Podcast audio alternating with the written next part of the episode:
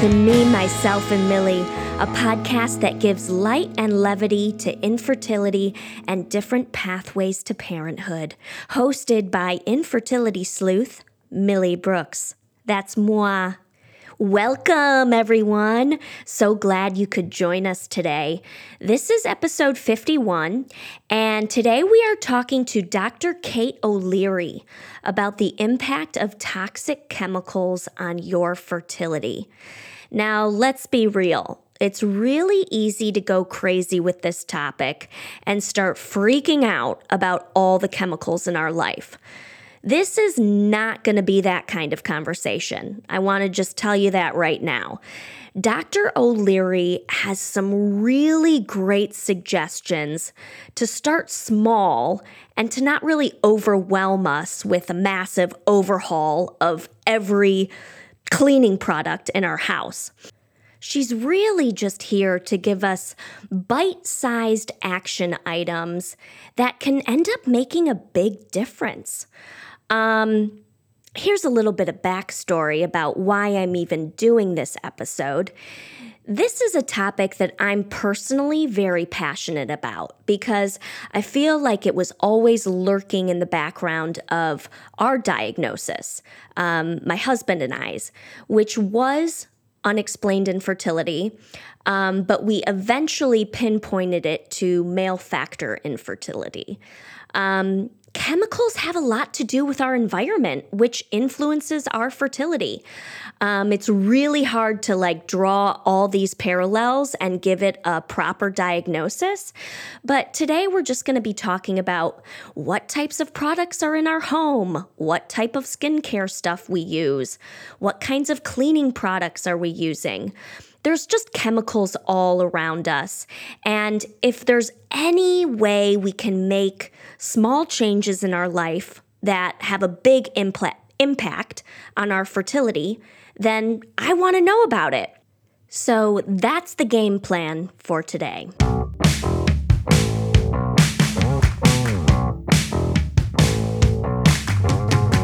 Before we dive into a pool of chemicals with Dr. O'Leary, are you following me, myself, and Millie on Instagram? If you aren't, please hop on the old gram and connect with us. I'm on there on a daily basis doing personal updates about my own journey as well as podcast updates. The handle is at me, myself, Millie. So find us, connect with us, and be up to date on all the latest and greatest podcast news.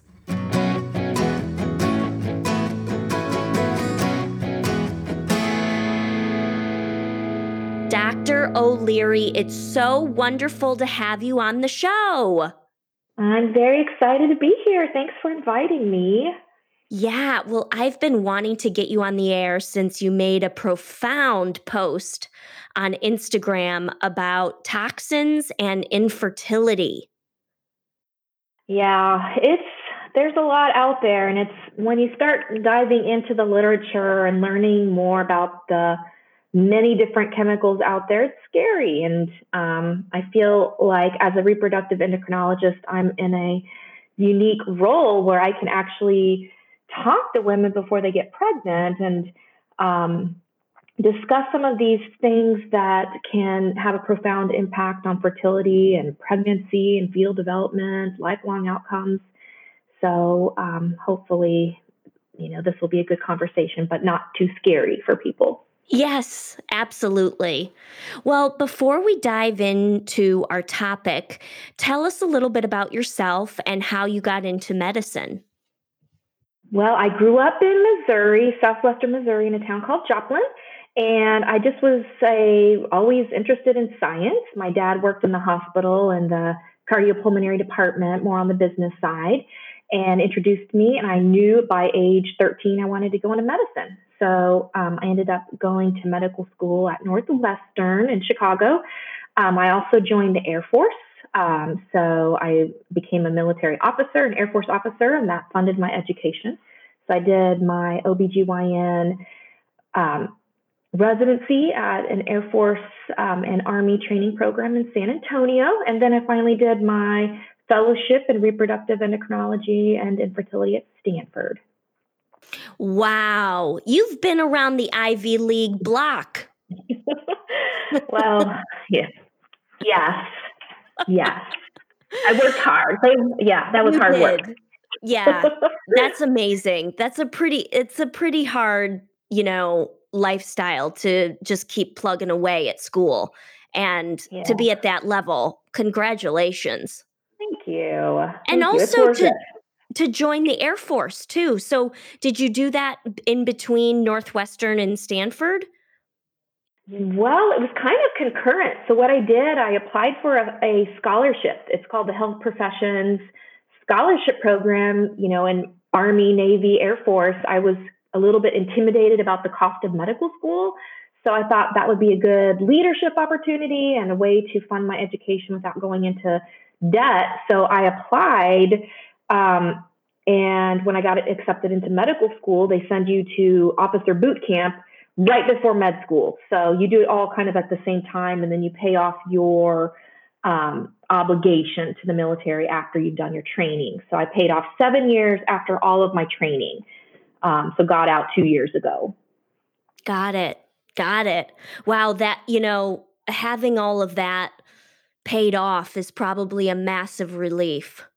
Yeah, it was. And I really felt like it opened up doors. And I feel like the experience I got with working with military families actually, you know, made a difference in, um, you know, my career field and, you know, helping, helping that unique population. So it was really, uh, it, it opened doors. I'm really glad I did that.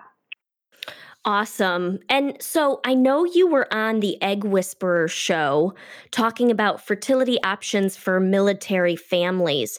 Tell us why that subject is important to you.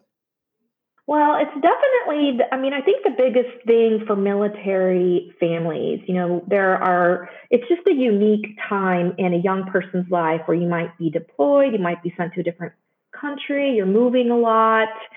Um, you might be exposed to different things, and sometimes we don't always talk to um, our young military um, enlisted and officers about um, future family building.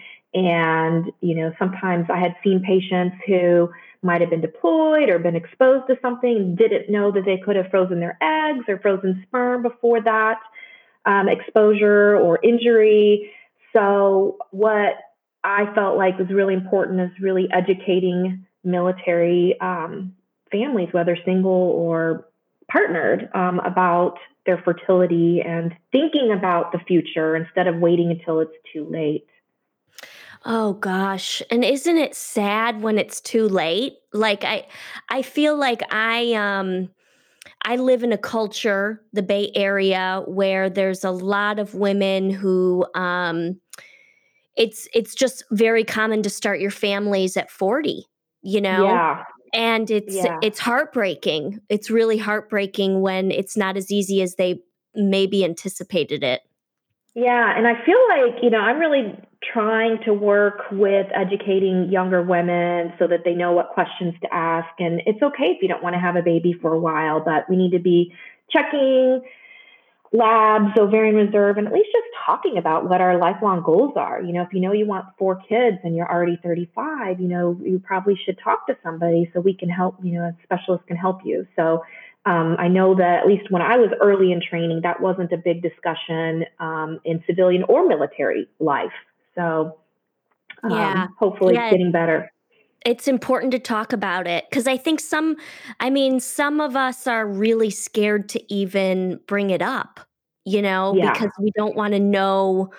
We don't want they, you know, people don't want to know. They're just like, uh, they're, it- they're so, they're in analysis paralysis, I call it.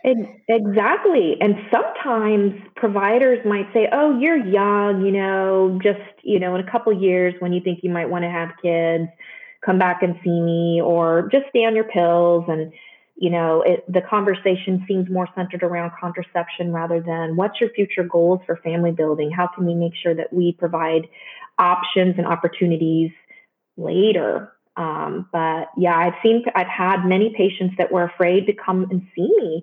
Um, there, there may have been a referral, and six months later, they still well, they finally come in and they were just afraid. They were afraid to find out what might be wrong. And, you know, I'm here to empower my patients. So even if we find some bad news or something that needs attention, you know, I always say, at least we know now, let's act on it. Yeah, yeah, absolutely. Well, let's get into chemicals and one's fertility. This is something I'm really passionate about um, because it's kind of one thing that you can quote unquote control in this journey. Yeah. And I'm always looking for something that I can control, you know? Yeah, for and sure. um, I'm, I, what have you discovered in your own practice about linking toxic chemicals to infertility? Well, um, in training at Stanford, I started reading a lot of um, studies um, that were published. There's there's actually robust um, scientific information out there, and it was it's been out there for 15 years. Um, whether it's an epidemiological study or animal study, case study, or cell study, um, a lot of literature out there, and uh, started getting interested in it because Stanford had a strong recurrent pregnancy loss program. So just reading a lot of articles. And so that's what kind of got me interested. I also, um, my uh, colleagues, Dr. Lora Shahine, has a wonderful blog and started reading a lot more about her um, research into chemicals, all of the chemicals. And she's done a lot of good work in educating patients. She's a reproductive endocrinologist in Seattle. So um, really, you know, that's that's where I first got exposed to the the chemicals out there. And every year there seems to be more data about the harmful effects and even transgenerational effects of these different chemicals and toxins even in beauty products um, wait so I, I, just want to like um, put a pin in something. What did you say? Transgenerational products? Yeah. Well, tra- transgenerational effects from exposures. Mm. So we know, I know it's it's scary, and again, I don't want to be an alarmist and scare people. You know, instead, this conversation should be about empowering people. But we do know that there are some chemicals out there within the class of endocrine um, disruptors that pregnant women may have had affected babies, and babies from those affected babies uh, are having problems, reproductive problems. And specifically, one of those examples is DES, diethylstilbestrol. DES. Okay. Yes, DE, DES, diethylstilbestrol, was a pharmaceutical agent that was used between the 19, I think 1940s to 1970, uh, 71. And it was an estrogenic compound that was thought to reduce miscarriages in pregnant women. And what they found is that it did not reduce miscarriages or decrease preterm labor. Instead, it caused vaginal clear cell carcinoma in babies born from the women who took that medication. And babies born from women who took that medication had uh, genital anomalies.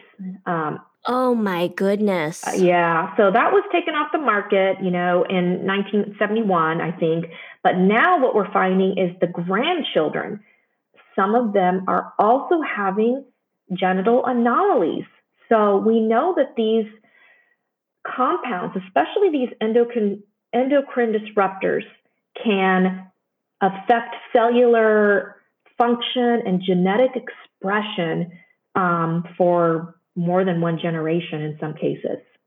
And when you say endocrine disruptors, let's let's unpack that word. That's like a 20 million dollar word right there. Please. Yeah. So endocrine disruptors um, or EDCs, you may see EDCs in the literature. Um, they are chemicals that mimic, block, um, disrupt our endogenous, our own hormones. And um, they do that by interacting with hormone receptors in our body. Um, it can change gene expression. Many of them are what we call lipophilic So they stay in our fat tissue and get released into our bloodstream over time.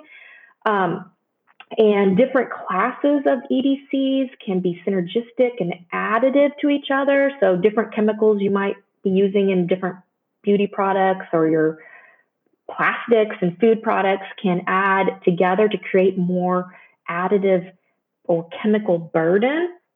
And so we know that endocrine disruptors definitely can cause problems with fertility, problems with fetal development, adverse pregnancy outcomes, adverse child development, and then you know a lot of other chronic medical problems. I know we're talking mostly about reproductive health today, but these endocrine disruptors have been shown to cause obesity in people who have you know been affected by it as well as their children may have obesity as well and then things like type 2 diabetes and cardiovascular problems so EDCs are bad and they're everywhere. So, you know, we'll talk about later how we can be empowered with this information and really check our products and do our best to limit our exposures. Yes, yes. We're going to circle back around to that, folks, about how we can, um, as much as we can do, we can stay away from it.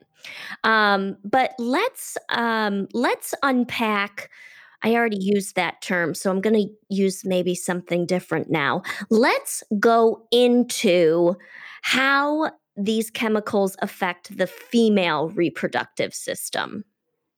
Yeah, so you know, there's a lot of different chemicals, and you certainly, you know, there's like over 80,000 chemicals out there. And today we're kind of focusing more on EDCs and some other other big ones that we have more data on. But EDCs, since they affect our estrogen and androgen receptors, you know, they can mimic them, block them, um, you know, anti-androgenic, um, they can cause a lot of problems with egg health, first of all. So we know that one particular EDC called BPA or bisphenol A, that's one that many people will be familiar with because check a baby bottle in the store, it'll say BPA free, or a lot of plastics will say BPA free. Um, so BPA, for example, is a it's called an epoxy resin, and it's one of the highest volume chemicals made worldwide. And we found out some of the harmful effects about BPA kind of by accident. There was a woman named Patricia Hunt who had a lab at Case Western in the late 1990s, and she was studying mouse eggs or mouse oocyte um, function, um, meiosis, which is a chromosome function. And chromosome function in mice is very efficient, they can re- reproduce well. And she was finding that her mice eggs were all of a sudden like having tons of problems. Meiosis wasn't working and she tried to figure it out, moved her lab. And what happened was is that eventually she found out that those mice who were having egg problems, she had switched the water bottles in their cages to new ones that had BPA. And so she switched out the bottles to ones that didn't have BPA, and the mouse egg function got back to normal.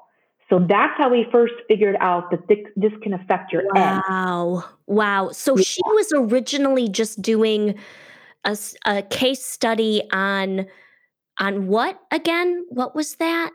So she's looking she was looking at mouse eggs and looking at meiosis. So meiosis is a cellular function where chromosome it's a chromosomal function that's really important for egg health and um, you know before an egg ovulates. So she was looking at that and found um, significant abnormalities when the mice were exposed to plastics. And interestingly, this meiosis problem is something that we see when women age. Um, when our eggs get older, they start making mistakes, like the meiotic spindle gets sticky, and that's why sometimes there's a higher risk of loss or trisomies. And so she was seeing some of those um, changes in these young, fertile, previously fertile mice. Got it. Got it. Yeah. So we know based on that that BPA specifically and some of the other ones they affect our egg, um, our eggs. So there are other harmful effects um, with the reproductive system. I mean, a lot of it does boil down to the estrogenic and anti-androgenic effects in our body, but BPA is known as an ovarian toxicant. Now, that's kind of a scary word, but it is, it's just scary. So, you know, it can cause other things like ovarian cysts, um, uterine polyps. Um, it's been attributed to endometriosis and PCOS. Um, we can have impaired folliculogenesis or egg development in IVF in vitro fertilization. We've seen impaired implantation for people who've tried to do embryo transfers. Um, and, you know, it can affect men too. So that's BPA specifically, but there are other EDCs out there that have similar adverse effects to the female reproductive system. Um, and we didn't talk about the fact that these EDCs also can cause precocious puberty in little girls. So puberty occurring before age eight. Oh, wow. So it like early onset puberty. Yes, it can cause some of these chemicals can cause even pesticides have been shown to cause things like um, uh, gynecomastia, which means breast development in a little boy. Um, so a lot of these these chemicals, we're not for sure the exact mechanism of, of action in the body, but in reality, they're probably working through multiple pathways to affect the cells and you know hormone production. Um, and you know, I think that it's important to remember that BPAs and the EDCs they affect the hypothalamus, your pituitary gland, and the gonads, ovaries or testes. So all three of those parts of the body work together for human reproduction. And so these chemicals can affect the body at any of those levels to affect hormones from the brain or ovaries. Wow. Well, so I was watching the fertility episode on Sex Explained on net on Netflix, and they presented a study that showed a shocking drop in men's sperm count since World War II. And they linked it to chemicals in plastics and probably what you are referring to, PBAs. Um, let's go into how this affects, how these toxic uh, chemicals can affect the male reproductive system. Yeah, so it's very similar to how it affects women. So, um, BPA, since they can affect your hypothalamus, which needs to communicate with your pituitary gland, which needs to communicate with the testes for normal sperm development and puberty and reproductive function in men. Um, these chemicals can affect the body in any of these places. And there is a syndrome called testicular dysgenesis syndrome. I think it's just a, a term um, encompassing some changes that have been seen um, that are uh, related to altered fetal reproductive de- development of a, a male. We've seen decreased semen quality, so like decreased motility, decreased sperm counts, a high percentage of abnormal shapes of sperm, high DNA fragmentation index of sperm, which means um, there, there's been some damage to the sperm, um, and even testicular germ cell cancers. So, um, and finally, altered Leydig cell function. That's a cell, a supporting cell um, for spermatogenesis in the testes. So, probably these are why we were seeing these effects. I haven't seen that Netflix episode. I need to watch it. Um, oh yeah, but, it's a good one. It's a good yeah. Because they they compared the um, amount of sperm to our grandfathers, and then the amount of sperm in a you know sexually active male today, and it was like they even had to adjust the the the normal because it yeah. had, had decreased so bad. Yeah, that's really alarming. Yeah. Um, probably other things um, that, you know, it's, it's hard to put everything together and attribute it to one chemical because there's so many chemicals out there in the air, the dust in our house, the water, soil, our drinking water, all of the products we use to clean and disinfect, but pesticides are also known to, you know, as a, a very well known cause of decreasing sperm um, health um, and parabens. These are some of the newer things where we have a lot, a lot of animal models. So more research is pending, but um, you know, phthalates are another endocrine disruptor that we did not talk about yet. That is a very um, diffuse chemical. It's in everything. So just like BPA, that's one where we can actively decrease our exposure to phthalates, which are found in everything from, it's a plasticizer. It's in everything from medical equipment, shampoos, takeout containers, our perfumes, anything with a fragrance, our lotions, candles, hairsprays, nail polishes.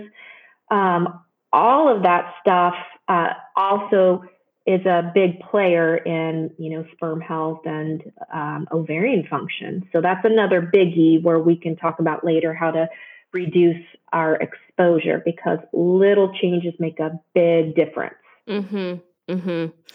Well, and so what is the research like on this massive subject? Well, there is a lot of stuff out there, and you name you. I mean, you said it. It is it's massive. So, you know, in my own literature review, there's just tons of data.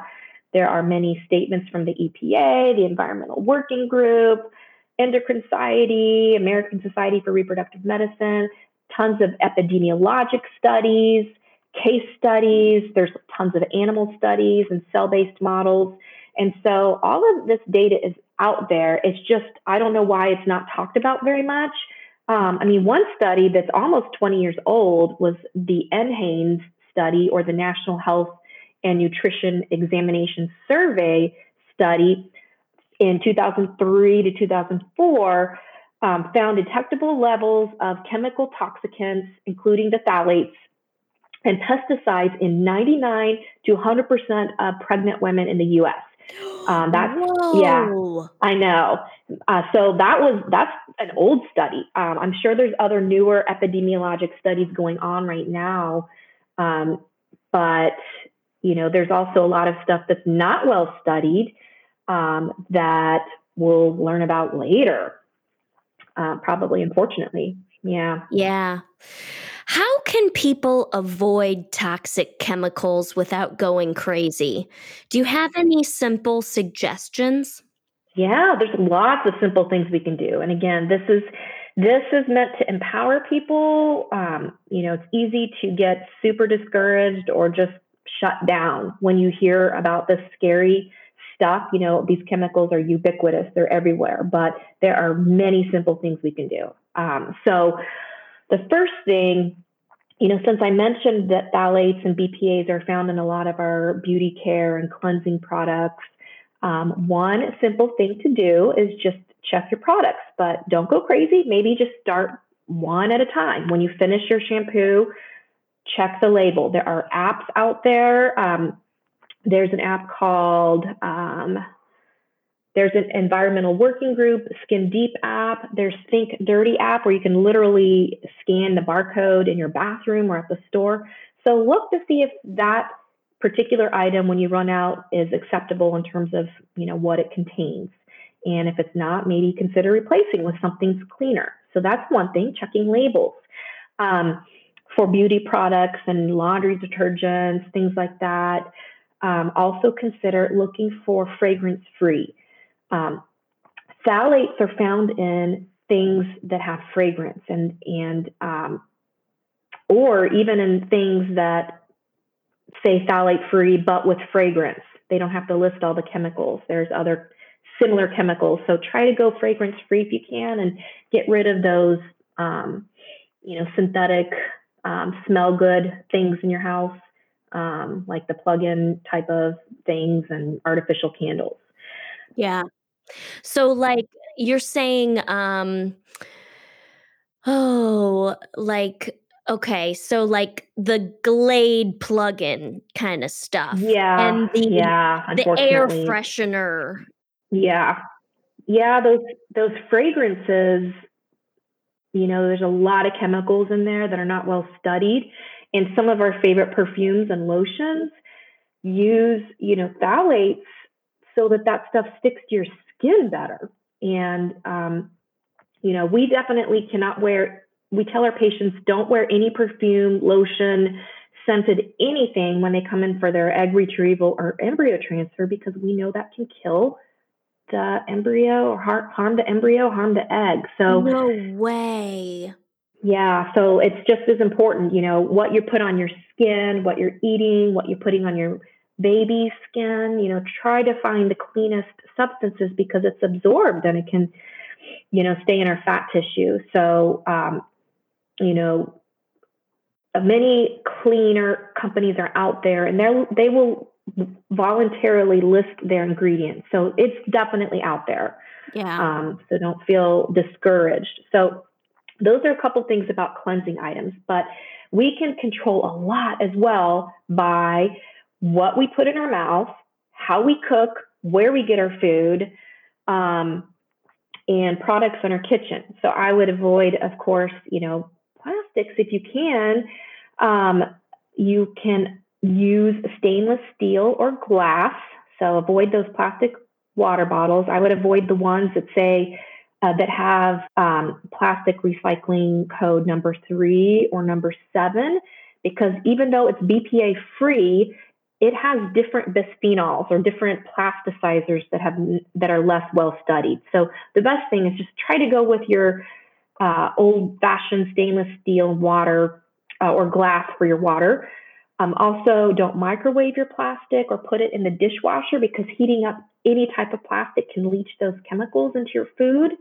Um, another thing is just decrease the amount of canned foods you're eating because BPA can be found in the liner of cans. These are easy things, you know, just buy fresh or frozen. Um, just like we, you know, recommend trying to get more organic, you know, wash off those pesticides. If you can't buy organic, really wash your produce. So those are a couple things. Take your shoes off before you come home, get into the house because you might have dirt, dirty soil or dust on there.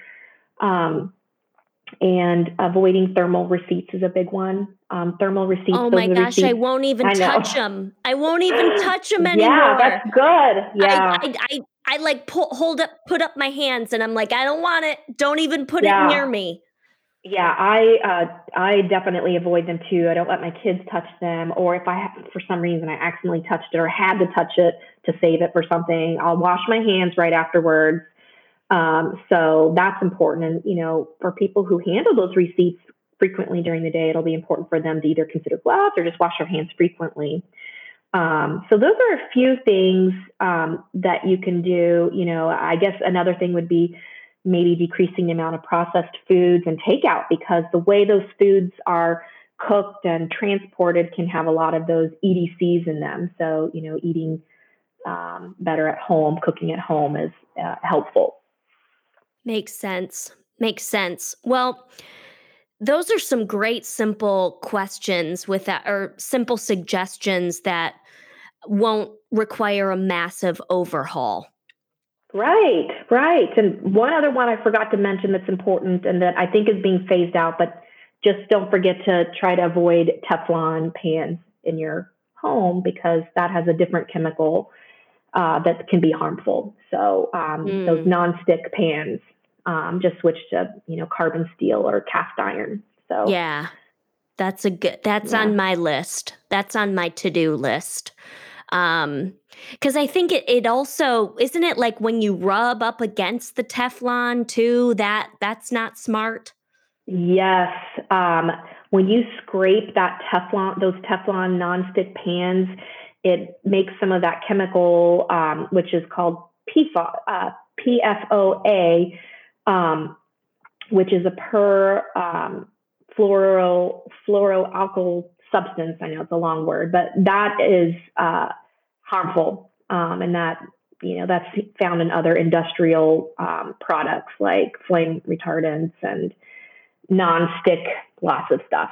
Um, so yeah, try not to scrape it if you're going to use those pans, or if you have one and you see that it's scraped all up on the bottom of it, time to throw it out. Time to time to retire it. Yeah, in the garbage, probably. Yes. Yes.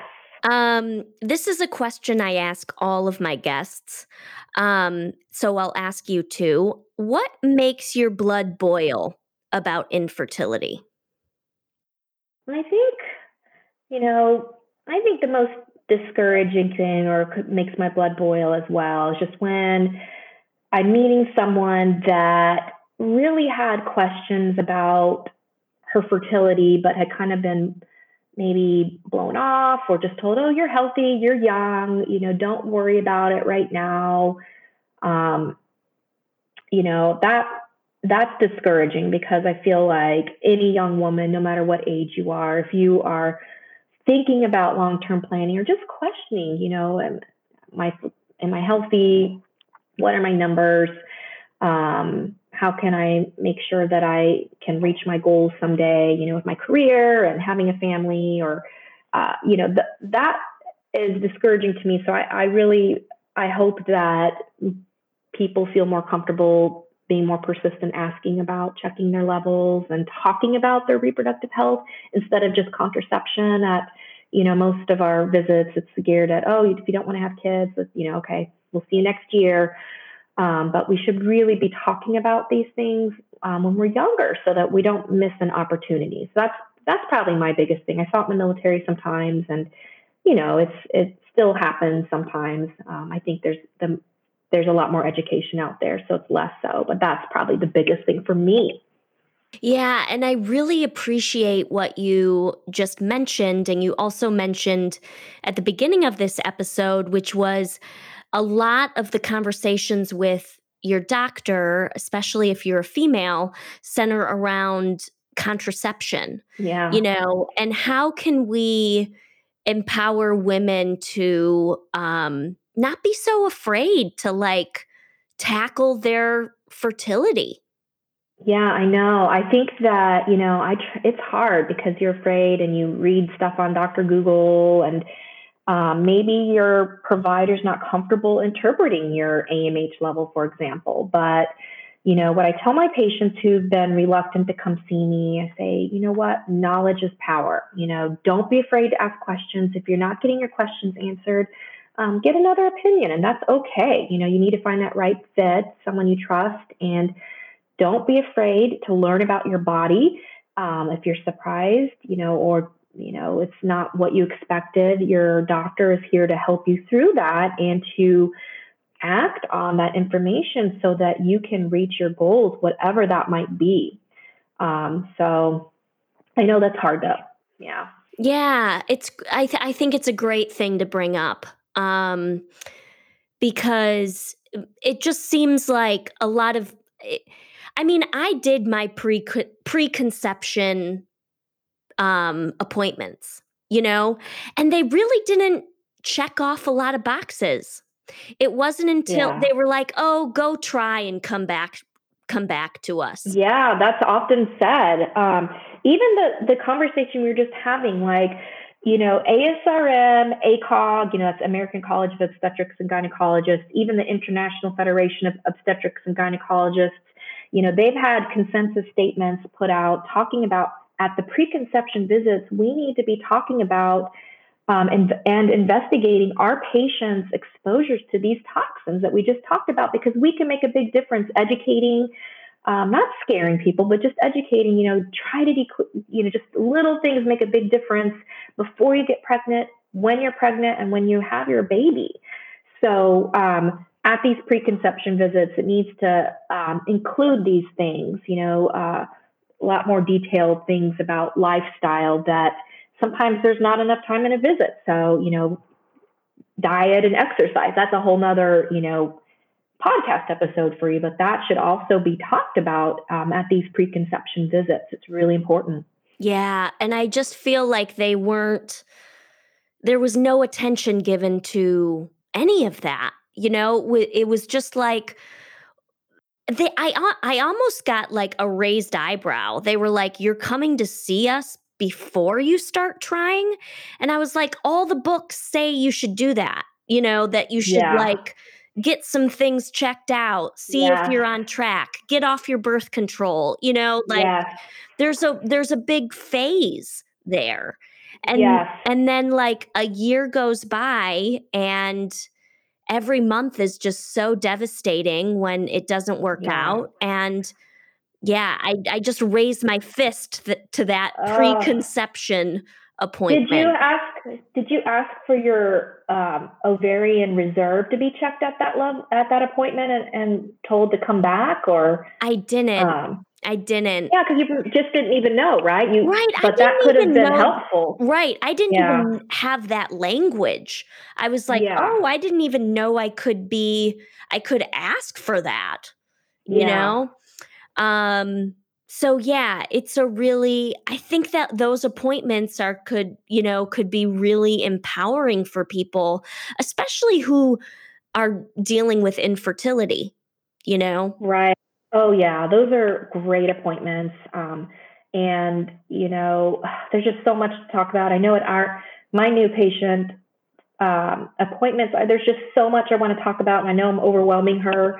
And we barely get to things like you know toxins and diet, and uh, you know I do the best I can to give my two minute spiel on it, but a lot of it's about ovarian reserve and potential treatments, and you know what could be going on um, yeah, those preconception appointments before you even come to the fertility doctor, I mean, can get a lot of work done there and empower people to, you know, get on that healthy uh, lifestyle if, if maybe they didn't even know that, you know, their diet has a lot of things that cause inflammation and bad, you know, has toxins in their diet. So, yeah, we just need to do better. Yeah. Well, how can people follow you and find you um, on social media?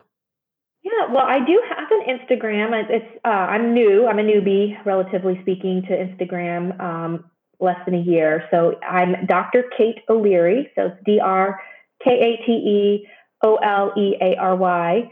Um, that's where you can find me. Um, I'm in Cincinnati, so I practice in Cincinnati, and um, that's where my private practice is.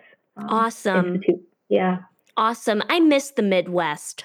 I really do. Are, are you from there? I am. I'm originally from Detroit and I moved out to California about 11 years ago. And um, anytime I like find somebody from Indiana, Ohio, or Illinois, I'm just like, oh, tell the cornfields I said hello. well, I miss Palo Alto and the Bay Area a lot. Yeah. Because we moved from, the military moved me from uh, Palo Alto to Dayton, Ohio for several years. That was a big, That's a big big leap. Yeah. yeah. Definitely. Well, Yeah. thank you so much, Dr. O'Leary. It's been Yeah. wonderful having you on the show. And My I think pleasure. I think you really articulated things in a way that doesn't scare people. So I think you did your job. Okay, good. I hope so. Yeah. All right. We'll be in touch. Yes. Thank you for having me. Yeah. Bye. Thanks for listening to this week's episode of Me, Myself, and Millie. Follow us on Instagram at Me, Myself, Millie for more podcast updates. If you enjoyed the show, please like and subscribe and share on social media. A special thanks to my husband, Rowan Brooks, for technical support, and Cal Reichenbach, who did all the music you heard in this episode. You can check him out at calzonemusic.com. Thanks, cutie bombs, and see you next week.